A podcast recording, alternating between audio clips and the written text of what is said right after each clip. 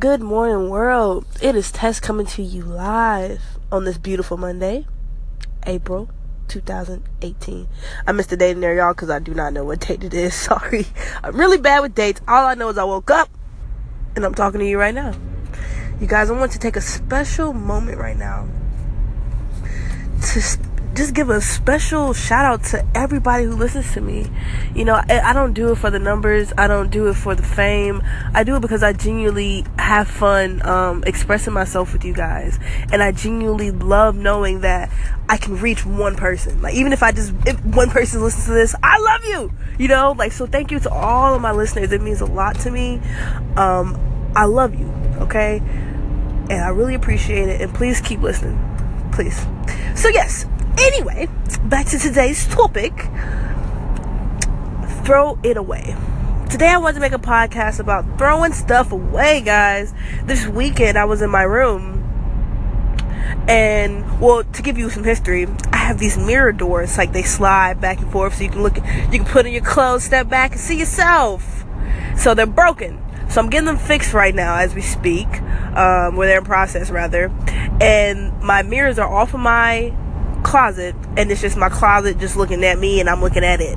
And I'm like, holy crap. You know, usually when you have doors, you don't have to see all that mess. It's just like throwing stuff up under your bed. You don't have to see it no more, but it's still there. But when those doors came off, I saw everything. I'm like, oh, woof. So I took the liberty. I was like, you know, I'm going to go through all of my stuff, my clothes, and give anything that I don't wear anymore Goodwill. You guys, I had two mountains of clothes. Like, whoa. And so, as I proceeded to go through my clothes, I was like, you know what? I don't know what's at the top of my closet. I think I want to go through that too. Found things from 2012, old relationships. I was saving Coke bottles, Coke cans. Uh, what else?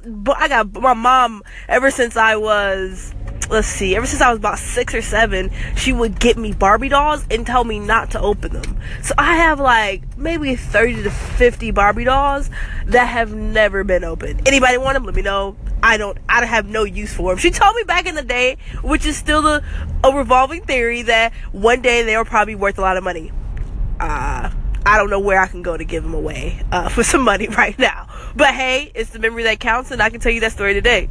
So I got some of those. I gave, I gave some Barbie dolls away. I gave some clothes away. I gave a lot of memorabilia away. I found like a, a chocolate maker. I'm like, what is this?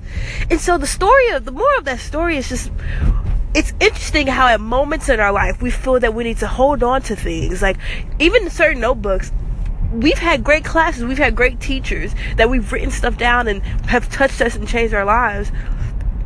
But for me personally, I don't go back and look at that. I think I'm going to, but I never do. So I had like five notebooks full of stuff. And I'm sure it was great stuff. Stuff that probably made maybe who I am today.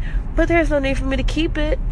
So as I was going through that, I realized just wow, it's interesting how at one point in life you want to hold on to something, and then five, ten years later, it accumulates as other other things you keep up with, and you don't want to throw it away, and now you just have a lot of stuff. Throw it away, guys. Throw it away.